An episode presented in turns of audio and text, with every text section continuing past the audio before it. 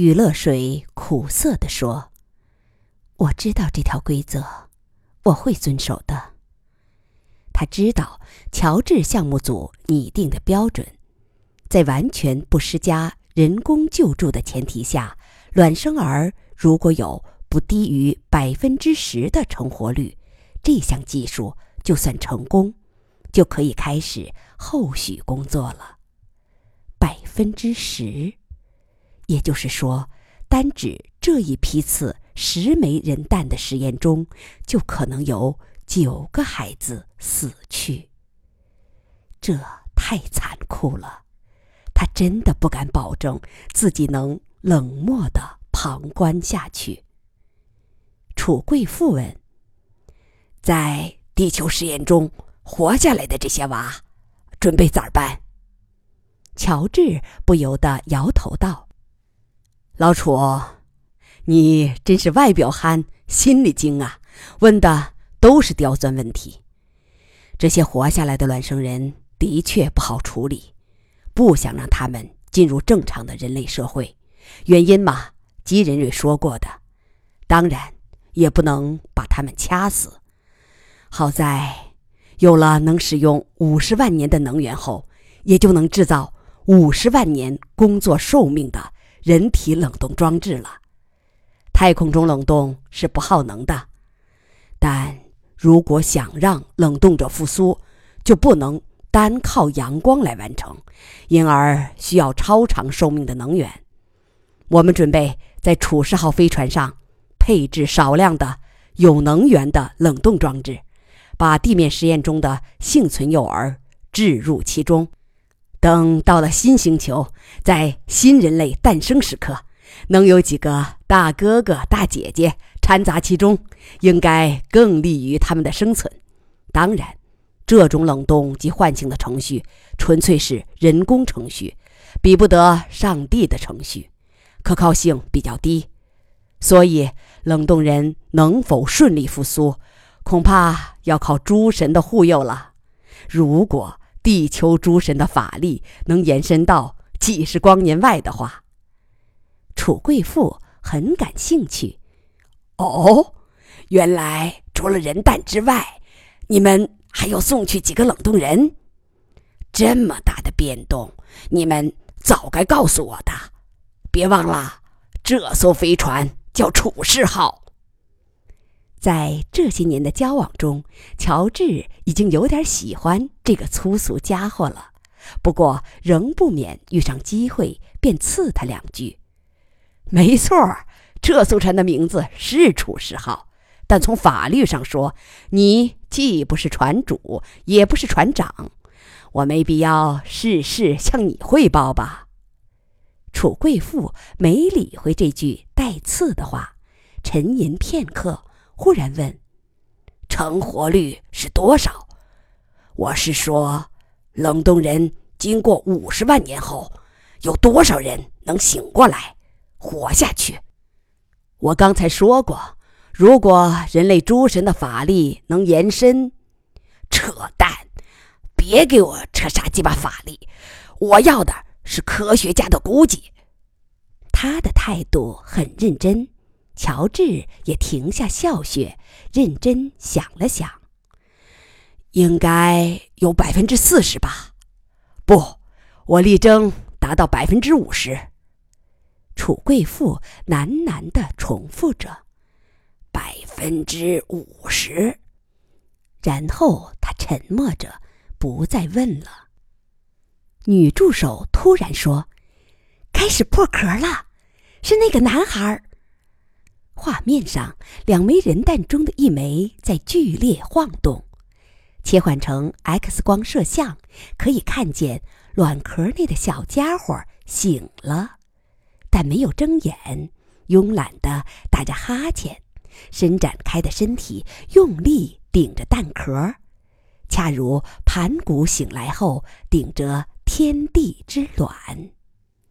蛋壳发出咔嚓咔嚓的声音，被顶出了裂缝，裂缝在扩大，但小家伙却遇到了盘古没有遇到的新问题：外面的青云覆层虽然强度很低，但因其网状结构而具有弹性。里面用力顶时，裂缝张开；停顿时，裂缝回拢。这样的过程僵持了很久，小家伙开始变得焦躁，地下室里的人们也为他着急。乔治突然拿起一把剪刀，打开门冲出去。他旋即出现在画面上，用剪刀在青云覆层上剪出一个井字形的出口，又快步跑到另一枚人弹前做了同样的事。然后从屏幕上消失。屏幕前的林炳章不解地问：“乔治不是说不允许人工救助吗？”余乐水解释：“那是两个层面的事。对卵生儿在自然状态下的求生，不能实行救助，以便验证他们在新星球的环境中能否活下来。但青云造成的麻烦属于……”可以更改的技术错误，实验本来就是为了发现缺陷，做到技术上的尽善尽美，以便尽量增大他们在五十万年后的存活几率。哦，是这样。乔治匆匆回到地下室，对助手说：“记着，以后的青云覆层都要留一个井字形开口。”助手点点头。画面上，那个小崽子终于顶破蛋壳，把脑袋露了出来。他的眼睛睁开了，迷茫地向外界投去第一瞥。小脑袋转动着，茫然地转到摄像头这个方向。于是，新旧人类有了第一次对视。这是超越时空的对视，是被创造者和创造者的对视。他明亮的目光让地下室的几个人如遭雷击。这个当口，地下室里的所有人心中都鼓荡着黄钟大吕的天籁之声。特别是余乐水最为动情，他热泪盈眶，心中洋溢着浓浓的母爱。煞风景的是，那个卵生崽子实际看不到这边的人，他茫然的目光随即滑向别的方向，他可能被壳外的世界吓着了，又缩回了蛋壳内。不过没多久，小脑袋又试探着露出来，然后是胳膊、肩膀，最后是半个身体。残破的一半蛋壳倾倒了，小崽子从缺口掉出来，跌落在地上。小崽子哇哇大哭，哭声并不特别伤悲，倒像是不得不完成的仪式。屋里人的眼睛都湿润了，他们想象着在五十万年后的某个星球，将有这样的哭声在荒蛮之地回荡。余乐水抹去泪水，笑了。没错儿，尽管是卵生，但他确实是咱们人类的崽子。你听那哭声。刚出壳的小崽子已经有了近两岁的身体，哭时露出两排细小的白牙。他哭一小会儿就自动停止了，开始试探着想站起来，两腿不听使唤，绊来倒去的，但仅仅用了几分钟时间就能站稳了，并开始跌跌撞撞的行走。余乐水笑道。乔治，你看，它不是爬行动物，你刚才是瞎操心。他轻声叹息：“哎，可他也不完全是人，他不需要爹妈教走路。”乔治没说话，注意力全都集中在屏幕上。那个小崽子显然又饿又渴，他看到了水面。摇摇晃晃走到岸边，迷惑的端详着。他看了很久，以至于乔治真的怀疑那个渴了喝水的上帝程序被毁坏了。但小崽子终于趴下身子，浮在水面上，像小狗一样吧唧吧唧的大喝了一通。地下室的几个人长舒一口气。放大的画面上显示出水边有蚌在爬行，小崽子迷惑地盯着它，盯了很久，还伸出小手拨弄它。受惊的蚌紧闭蚌壳，不再动弹。不过，小崽子最终没认出这是食物，离开水边走了。随后，他的注意力被另一枚人蛋所吸引，因为后者此刻正在剧烈的摇晃。小崽子有点害怕，远远地观望着。人蛋此时不晃动了。他克服了惧意，走进人蛋，摸了摸，闻了闻，伸出舌头舔舔，歪着脑袋发呆。没人知道这会儿他想的是什么，反正他开始用牙齿撕咬人蛋的青云覆层。余乐水忽然下意识地抓紧身边姬仁瑞的胳膊。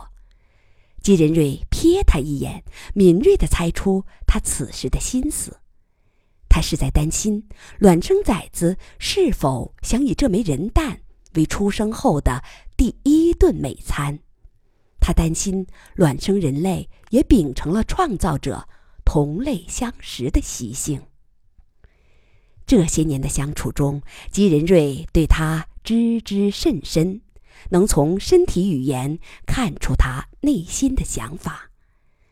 这个女人的心灵是透明的，满盛着仁爱、善良、同情这类圣洁之物，对邪恶有天然的抗拒。但是，生存的本质却是黑色的。金仁瑞低声安慰小鱼：“别担心，应该。”不会的，这句话说的没头没脑，但余乐水听懂了。他发现自己在紧抓着鸡的胳膊，自嘲的笑笑，松了手。那边卵生人囡囡终于顶破了蛋壳，从青云覆层的缺口中把小脑袋伸出来，也对世界送上茫然的第一瞥。他随即发现了同类，两人面对面的盯视着，盯了很久。这是亚当与夏娃的对视，发生在一个人造的伊甸园中。地下室里的诸神都屏住气息观看。卵生人囡囡从蛋壳中挣出身体，滚落地面，也哇哇哭了一阵。然后跌跌撞撞地学会了站立，另一个小家伙呆呆地在旁边看着，没有反应。这不奇怪，虽然他们的身体已经是两岁幼儿，但实际是刚出生，不会有除了本能之外的任何清晰意识。过了一会儿，他撇下楠楠，摇摇晃晃地走了。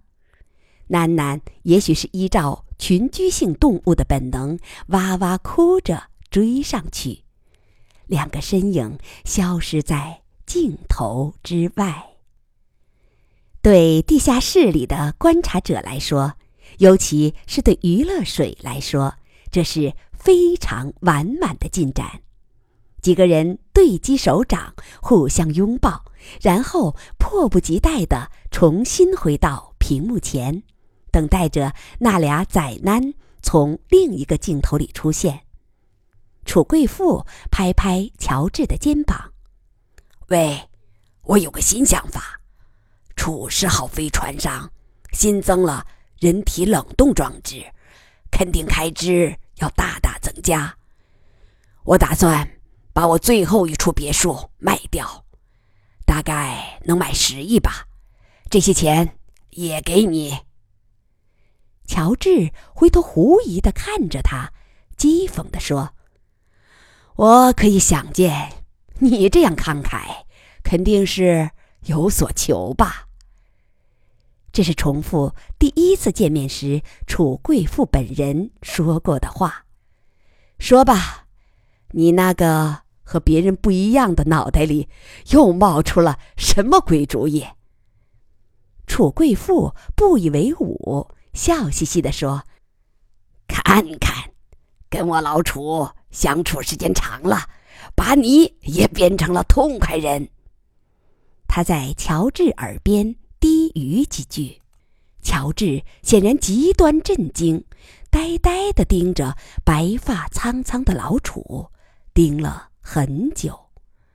这时，女助手说：“出来了，在四号区。”四号区的画面上出现了小崽子的身影，然后囡囡也跟着过来。乔治急忙回身观看，一边对楚说。那件事回头再说。但他看了一会儿，忍不住又回头说一句：“你把最后一栋别墅也卖掉，你和家人住哪儿？”楚贵妇干脆地说：“这你不用操心，老楚我找个狗窝也能活下去。”乔治摇摇头，不再说话，把注意力转向屏幕。那边两个卵生人崽囡在本能的驱使下，已经开始寻找食物。其他人这会儿都无暇旁骛，没注意乔治和楚二人的对话。